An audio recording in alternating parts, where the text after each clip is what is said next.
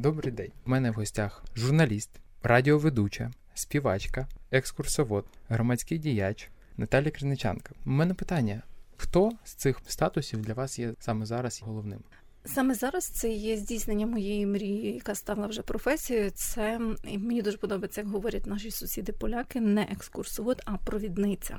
Мені так якось це ближче, тому що це направду ти проводиш людей, гостей, не тільки гостей і львів'ян, історію Львова, і не тільки Львова, взагалі Галичини. Відкриваєш очі.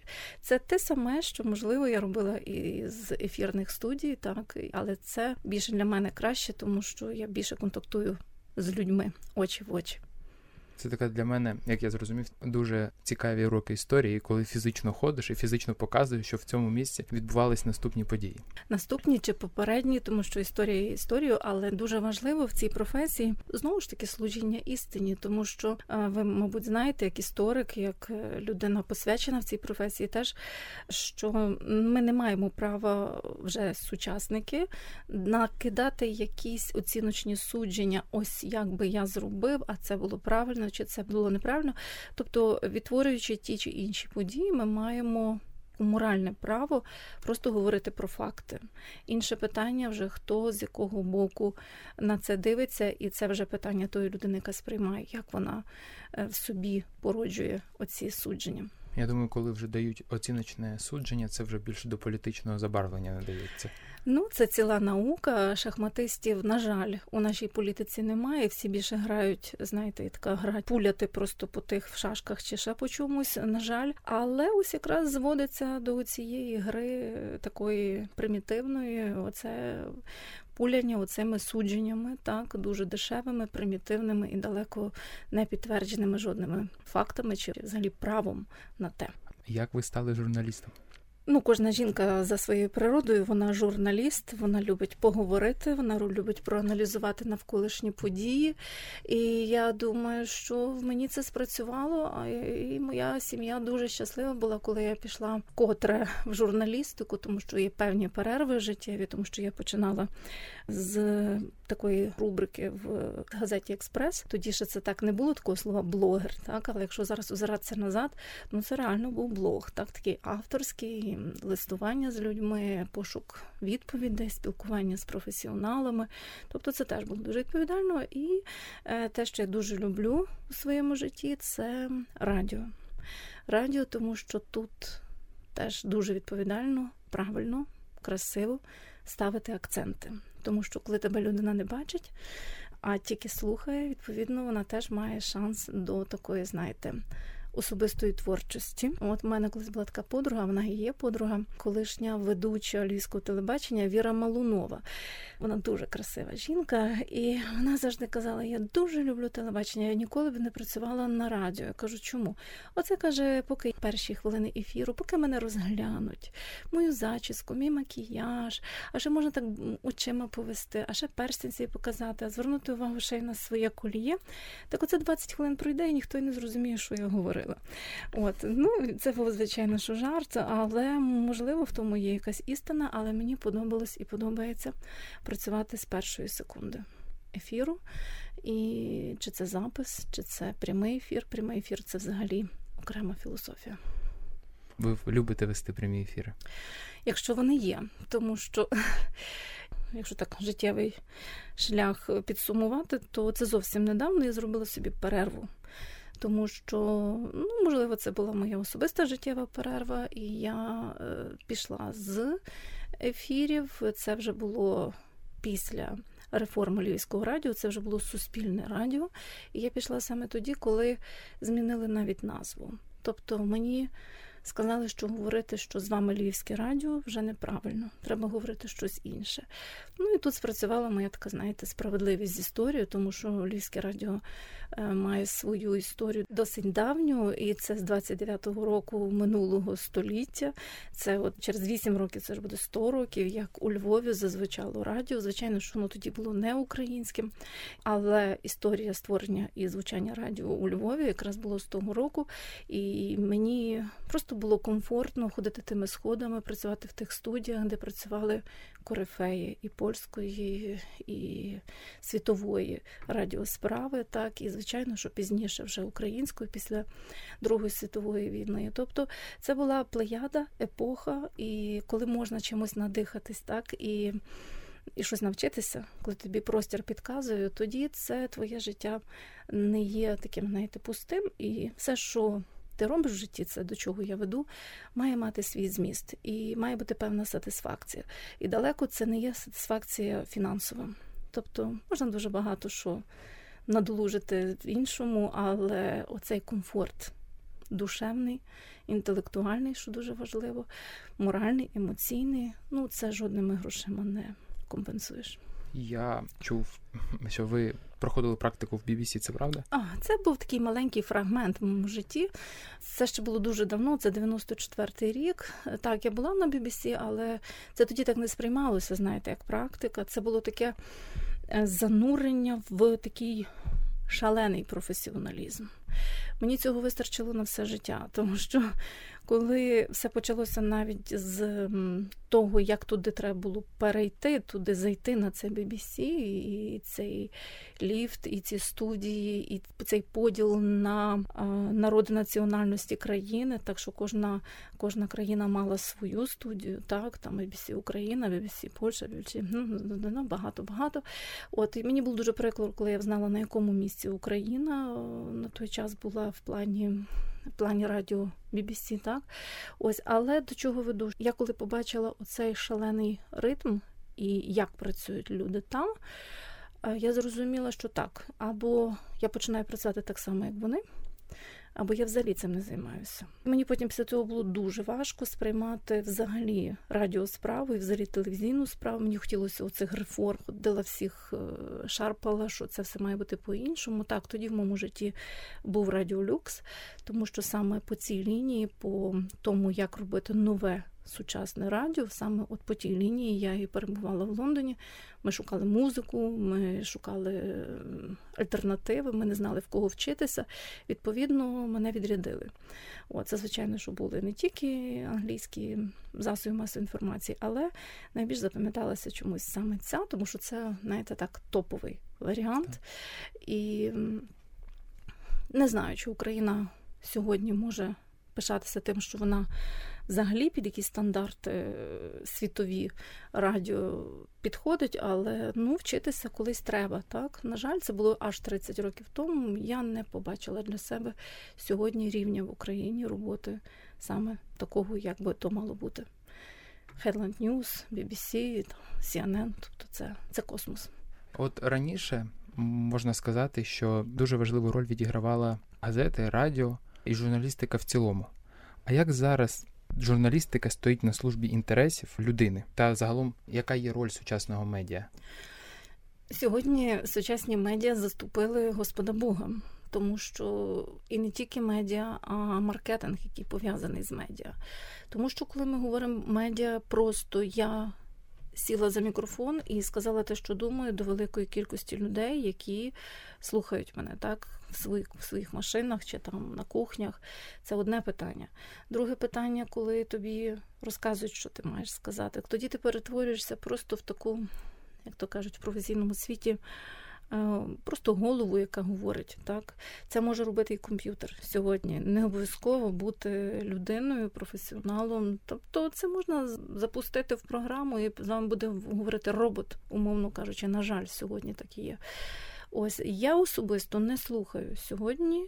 Я от якраз собі останній рік, два зробила такий, е, таку перерву взагалі в сприйнятті. Я настільки добре знаю оці всі методи і фішки маніпуляцій, що мені деколи стає дуже смішно, а потім прикро, а потім шкода, а потім мене проймає жах, а до чого це все йде. так? Тобто я намагаюся тепер бавитися в такі детективні історії, розшифровувати, а що вони мають на увазі і чому це так є, чому про це говорять, і чим це все закінчується. І, на жаль, я це починаю вгадувати. Тобто я розумію, що все сьогодні говорять для того, щоб от через місяць ми маємо таку-то, таку-то людей вже готують до цього. Треба це так зробити обережно і красиво, як вони роблять, щоб люди сприйняли це як оце така доля Оце а. так в нас прописано, це карма така. От ми, а ще якщо посіяти таке зерно сумніву, а це ви самі собі винні, а це ж розумієте, ну а як інакше? Розумієте, і люди стають, хочеш, не хочеш, такими рефлекторними рабами. А ще їх звинувачують. Людина починає думати, я в чомусь провинився, мені треба бігти кудись, думати, перед ким вибачатися. Ось чому вся проблема замість того, щоб подивитися один одному в очі.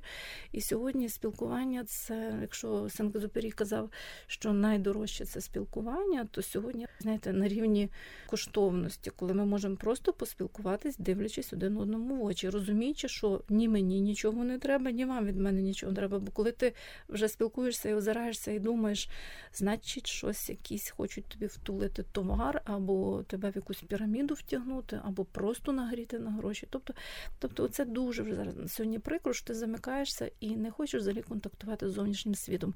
Але я думаю, що це не є питання там мого віку чи там старших людей, які взагалі бояться. Так, спілкуватися. А молодь сьогодні, мені просто не уявляю, як молоді сьогодні взагалі зрозуміти цей світ в цьому хаосі і в цих суцільних пастках інформаційних, тому що це дуже дуже важко. Ну от а раніше як було? Раніше також були медіа, які були так чи інакше прив'язані до держави. Це ще гірше було. Це була комуністична пропаганда.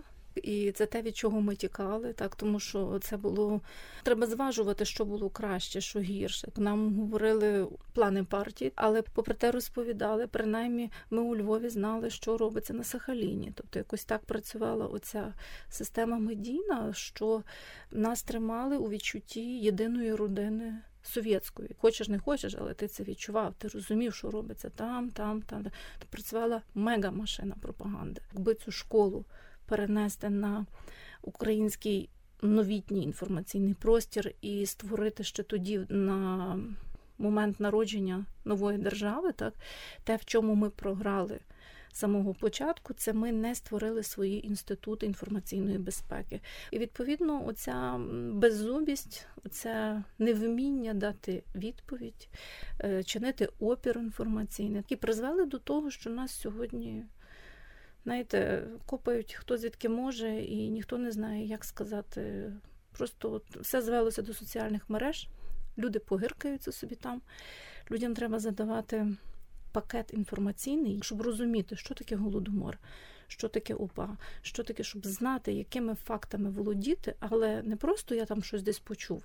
А набір, пакет інформаційний, яким можна оперувати в дискусії з людьми, які ну я не хочу сказати з ворогом, а з людьми, які ну може менш поінформовані, чи там е, яких можна переконати, які можна перетягнути на своє поле. Тобто є дуже багато дражливих тем і мови в тому числі.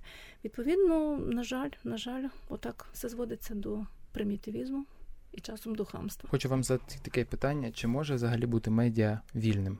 От, взагалі, будь-яке неважливо в Україні, Радянський Союз, бо маленьке, ну я розумію, може, поки воно незалежне, там умовно, коли слухачів там 100, там 200 слухачів. А коли вже це стає інформаційний, ну не гігант, або може щось на рівні області, на рівні регіону, чи взагалі може бути така незалежна структура як медіа? Ну, бачите, я дуже позитивно поставилася до створення першого західного. Це е, якби от зразок медіа, яке має працювати на службі в громади, тому що це за кошти громади. Це Львівська обласна рада, і в кожен є інвестором цього. Відповідно, потреби кожного би мали бути застосовані і використані. Принаймні, так би мало бути. Я не можу сьогодні сказати, що це на рівні, що ми можемо говорити, що ми західний кордон України, що ми впливаємо на мені здається, що в радянському союзі Львів і взагалі наша територія була набагато елітніша. Можливо, тому що ми тихо на кухнях створювали фронт, і це був фронт першу чергу інтелектуальні, тому що коли було заборонено колядки співати там чи Паску йти святити, ми це все робили. Ми зустрічалися, не було інтернету, не було все було заборонено. Так ті ж вишиванки чи там ну, в тій чи іншій мірі були заборонені. Але трималася оця аура, як ми спілкувалися між собою, зараз дуже важко навіть зрозуміти. так. Але це було таке неофіційне, андеграундське і радіо, і телебачення, і все, що хоче. Але оце спілкування на квартирах, чи там десь їздилося, чи в гори, чи ще щось. Мені здається, що це створювало ту таку невидиму ауру того ж Львова і Галичини, і вона була набагато потужніша. Сильніша, е, інтелектуальніша, духовніша, ніж е, в цей період вседозволеності і навіть фінансування певних структур медіаструктур. Тому мені би дуже хотілося, щоб, можливо, редактори цих структур звернули, можливо, знаєте, всередині, коли ти зсередини ти не помічаєш цього. А коли ти ззовні, мені би дуже хотілося, щоб мої гості, як туристи, які неважливо звідки вони, щоб вони вмикнули телебачення і щоб вони заслухалися. Мені дуже хочеться, щоб там звучали гарні програми, такі захоплюючі на рівні, щоб ведучі Хоча там дуже багато хороших людей. Я говорю, взагалі в нас дуже гарна генерація молодих журналістів, але, можливо, та ж редакційна політика якоїсь просто вище планку треба тримати. Я про це. Що треба піднімати планку, тому що немає межі досконалості. Треба мати оцю таку професійну амбіцію. У вас гості, туристи з яких країн приїжджають? Переважно? Болюча тема карантину, так. Е, звичайно, що тепер такі туристи з Волині. Це а, така країна, так. Це мені здається дуже важливо подорожувати всередині країни. Це дуже важливо, це дуже гарно вплинуло на внутрішній туризм, і мені би дуже хотілося, щоб самі ж львів'яни і галичани захотіли любити ту землю, на якій вони живуть, і цікавитися бодай би, де вони живуть, тому що в одному з містечок Галичини. Е, коли я створювала фільм, такий я часом ще допомагаю, розробляю професійно туристичні маршрути і такі презентаційні фільми історичні. Ось і коли е, місцеві люди були дуже здивовані, навіть так посміялися з мене. А що тут є в нас показувати? Тобто, мовляв, а що тут, а що сюди туристи поїдуть? Що що тут у нас є показувати?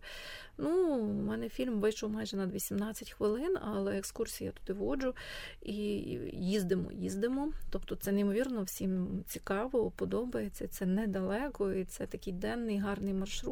Чому б і ні? Тобто, це. Я побачила, як це робиться знову ж таки в Польщі, в Словаччині. Оці малесенькі такі тури. Звичайно, що вони їздять теж і за кордон, і далеко кудись. Але оця любов до свого рідного, ти тільки тоді можеш оцінити, що таке Єгипет, Афіни чи Венеція. А ну, якщо ти не знаєш елементарного про Львів, то ну і що там Венеція, ну і що там Відень, ну з'їздили, ну магазини. Тобто треба вчити людей, знову ж таки, вчити людей бачити, любити і бути гордими того, де ми є. Це люди люблять чуже. Не те, що люблять, знаєте, що ще прикро? Тут в мене вже така бабська жаба, мене давить. Знаєте, як то кожна жінка вона переживає, що десь коханка не завелася, щоб фінанси не йшли наліво. Знаєте, і тут я сприймаю оце, що мовляв, от а гроші ж то йдуть туди. Люди збирають, тяжко працюють, і вони тратять такі гроші, що оце туди поїхали там стратити. Так це ж за ті гроші можна, я не знаю, скільки всього побачити у Львові, не тільки у Львові, господи, в музеях і України. Я зовсім не проти далеких поїздок, але інвестувати рідне треба. Тому що це підсилює, воно тобі потім віддасть. От. Чуже не віддасть, Єгипет не віддасть. На своїх пірамід вистачає, тільки треба їх вміти побачити. Свої пустелі є. Ось які хочете всього. Тільки беру скобки вели, теж стільське городище, це ж унікальна, унікальна історична місцина, тільки треба починати над нею працювати. Працювати, мовно кажучи, створювати осередок для туристів, ті ж магазинчики, ті ж самі е, робочі місця. Робочі місця Звичайно, для людей.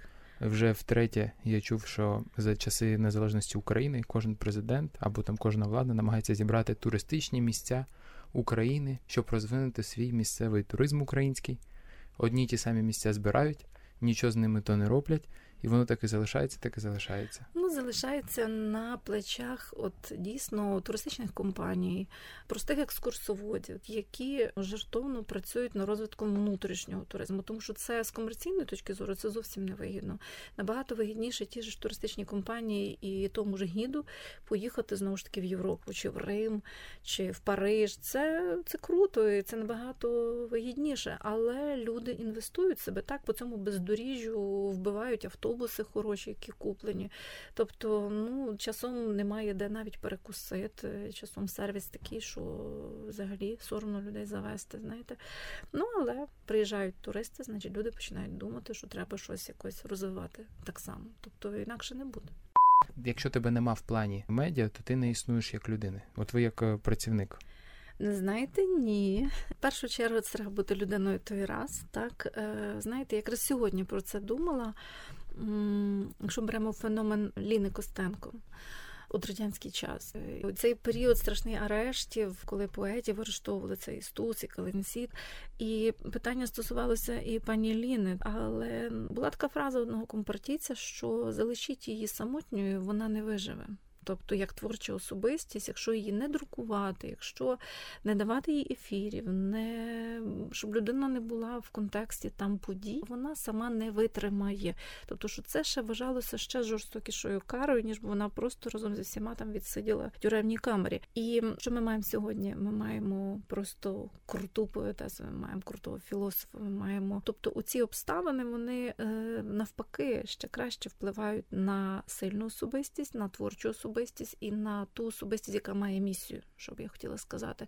Тому що суєта часом навіть не помічаєш того, що треба помітити, коли ти у вирі подій, там дійсно ці редакційні ефірні, коли ти маєш е, звертати увагу на мухи, я прямим текстом собі можу це дозволити зараз сказати, на мухи твого керівництва, з якої ноги хто встав, кому хто які мозги промив, десь там в центральному офісі чи ще десь там. І це все падає на тебе, як на редактора, на ведучого, і на твоїх гостей, і на якість роботи, в принципі. То коли ти є вільний від того, ти собі можеш дозволити акумулювати дуже багато. І на сьогодні я не знаю, чи я би пішла на якесь з наших львівських радіо, тим, що я їх дуже всіх люблю, як особистостей, як людей, як ведучих, як редакторів. Але це, напевно, треба створювати щось своє з нуля. Тобто це вже виходить такий особистісний. Має бути перехід, що мені навіть дехто пропонує, навіть візьміть собі авторську програму, наприклад, на цьому радіо чи на цьому. А я ж розумію, як радіорежисер, так що все має бути в контексті. Я просто не уявляю, де куди я маю вклинитися навіть своїм темпоритмом, тому що кожне радіо має свою хвилю, має свій темпоритм сприйняття. Так, мені дуже подобається Радіо Краків, це мій темпоритм. Тобто, коли мені говорять, що а, ну ти там відстала від життя, Європа вимагає зовсім іншого. Я вмикаю Радіо Краків і кажу, ось це мій темпоритм, мій рівень. Е, мені дуже подобається, як працюють ведучі. Там вікова така знаєте, амплітуда від молодих і до тих, е, знаєте, людей, яким далеко вже не 50 навіть, знаєте, але вони є важливі для суспільства. Люди їх люблять, люди люблять їхні голоси. Тобто, оця соціальність радіо. Це надважливо. Це до того, можливо, з тих питань перших, що ви задавали. От якраз те радіо дуже класно тримало всю Польщу, не знаю, всю Польщу, принаймні мене тримало в рівновазі в часі пандемії. Тому що наскільки ведучі правильно, професійно, як психологи працювали в ефірі, наскільки вони відволікали тебе від того, що так, ти один вдома, не один, але сидиш е, прикутий там до тої кухні, до тих рукавичок, до тих масок, до тих обмежень. Але твоїм другом було радіо. Навіть не телебачення. Тобто і ці ведучі приходили на роботу, і я відчувала, наскільки в них оце вони відчували свою місію. Так вони проходили, мабуть, вишкіл, як працювати саме в цих умовах, в умовах пандемії, в тому, що люди в страшних депресіях, люди не знають, як по бізнесах, що але вони всі працювали, всі були це був як фронт, радіофронт. Розумієте? Можливо, так і має працювати радіо в часі війни і в часі екстремальних обставин, давати людям конкретні установки життєві. Тобто, мені здається, коли є правильно радіо, то не буде самотності, не буде самогубства, не буде. Тобто завжди можна задати питання, коли знову ж таки радіо є членом твоєї сім'ї. На жаль, я не чую такого радіо у Львові. Тоді таке питання щодо обмеження того, що ти можеш говорити на радіо, на медіа, а саме це називається цензура. Як ви поставилися до блокування проросійських українських телеканалів? Чи це цензура, чи це так має бути? Ну я вважаю, що це фарс тому що це абсолютно нічого не дає, тому що тільки заїжджаєш крайньо західна точка України, наприклад, з того боку кордону з Європою на заправках, е, в кафе. Нічого не змінилося. Як звучав Владимирський централ, так і звучить. Сьогодні важко щось закрити і щось заборонити. Розумієте, кожна людина собі знайде те, що вона собі хоче. Проблема абсолютно не в цьому. Навпаки, будь-які заборони вони породжують таку, знаєте, ага, якщо забороняють, значить це класно. Значить, треба одне зло ми візьмемо і будемо слухати і дивитися. Ну це реально не мій інформаційний простір. Може, мене більше цікавлять якісь такі пізнавальні речі, ті, що мене щось можуть навчити, дати. Тобто, вже дуже так ставишся до свого часу життєвого так особливо, так, щоб жодного сміття не було. Але не будеш керувати людьми. Закрили. Ну, можливо, певна пропаганда політична чи ще щось. Не знаю, чи це дасть щось. Я не бачу результату. От до чого я хочу сказати, я не бачу, до чого це призвело. Якби це призвело до чогось такого бажаного результату, що хотіли, коли там закривали, ну то але цього немає, навпаки. Ну, тобто, вже люди, які не мають доступу до інтернету, а мають лише до телебачення, там бабусі, дідусі, якісь там старше покоління. Я вам чесно mm. скажу, я з 14-го року не маю вдома телевізора. Ну, а я... Тому я не знаю навіть інформаційного простору. Мені дехто каже, як ти живеш, я кажу, ти нормально живу. так. Тобто я не маю потреби в оцих кимось керованих інформаційних потоках. Оце хочу сказати, що ти вмикаєш новини і тобі цільово втискають в голову те, що тобі втискають, що ти маєш проковтнути. Тобто я, в принципі, припинила будь-яке споживання цільових інформаційних вкидів. Ну і це загалом все телебачення українське. Е, так, тому що це таке, знаєте, барахтання, е, ніхто не знає, а що і чого. Це перетворилося знову ж таки, знаєте, як то коло криниці баби збиралися і обговорювали один одному кості мили. Оце мені чомусь така картинка з е, вечори на хуторі близь диканьки, так коваль повісився, ні втопився, ні там ще щось там зробив. Розумієте, оце таке перетягування, і ти стоїш як дурний, та і думаєш, а що ж там таке відбулося? Він собі живий ходить і нічого йому не бракує. Та? Тобто, це перетворилося знову ж таки оця низькосортність, низькопробність, але дуже великі гроші. Ну, На думку, мені дуже подобається один політолог, який так і теж і сказав, що оце, якщо взяти об'єднати всі наші телеканали, вони всі разом не дотягнуть до того ж CNN чи того ж BBC. Тобто треба працювати на якість. Інвестуючи в якісних ведучих і редакторів, тобто інвестуючи в людський фактор, можна вийти на інший рівень е, якості. Ну, бо в них хто працює нашим, то у них пропаганда, у них їхні інтереси лобіюються на їх телеканалах. Тобто в них новини не заради, ну як я так розумію, не заради новин. Я не можу зрозуміти взагалі, навіщо люди з великими грошима взагалі е, інвестують гроші. Практично я вважаю, що це на вітер. Тому що кожна людина все одно залишиться при своєму. Навіть якщо мені там щось цікаво подивитися, я подивлюся в інтернеті, я просто перемикаю, ну тому що вже просто набридло. Одне й те саме, одне й те саме. Одні ті самі гості, одні ті самі спікери, одні ті самі акценти. І ніхто не хоче визнати одного, що ми, шановні всі такі знаєте, арені цирку, як ті коники, мавпочки, так бігаємо, робимо сальто. Ось так виглядає сьогоднішня медіа справа в Україні. Тобто, ну, щось відбувається, десь десь яскравіше, десь е, простіше. Всі ми розуміємо, що ми це все закінчиться, ми вийдемо на вулицю, і реальність зовсім інша. Тобто, рано чи пізно реальність вона дається в знаки. І людина розуміє, що або втратила час, або її дурили, або на що на це витратив взагалі час, гроші. Ну, так і як є. І ще таке ви сказали, що все одне те саме. І от люди, мені здається, на телебаченні, от я не нещодавно вімкнув, а люди всі майже ті, хто був 10-15 років тому. Мені сумно, що нема 20-30 років молодих хлопців та дівчат, які б вели. Ну, я не маю питань до Руслана Сєнічкіна. Ну, знаєте, думаю, що один плюс один. А Гарбунов, як Гарбунов теж. Юрій. Юрій Юрій Гарбунов. Руслана Писанка теж.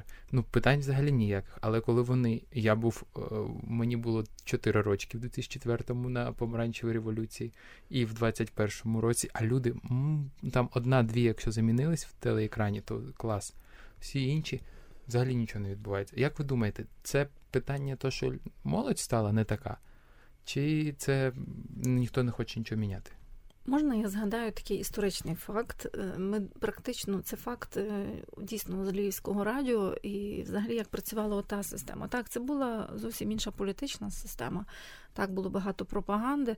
Але коли е, до вже покійної Марти Кінасевич, редактора музичних програм Львівського радіо, в кабінет зайшов молодий хлопчина, молодий чоловік, як сьогодні треба говорити, йому було років 15-16, і він сказав.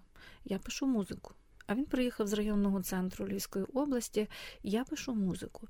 Е, на що пані Марта серйозно запропонувала йому сісти, вислухала його, послухала його музику, поспілкувалася і зробила з ним ефір. Я думаю, що би не було такої Марти Кінасевич, навряд чи ми би мали сьогодні в історії України Ігоря Білозіра, тому що цим хлопчиною був саме він.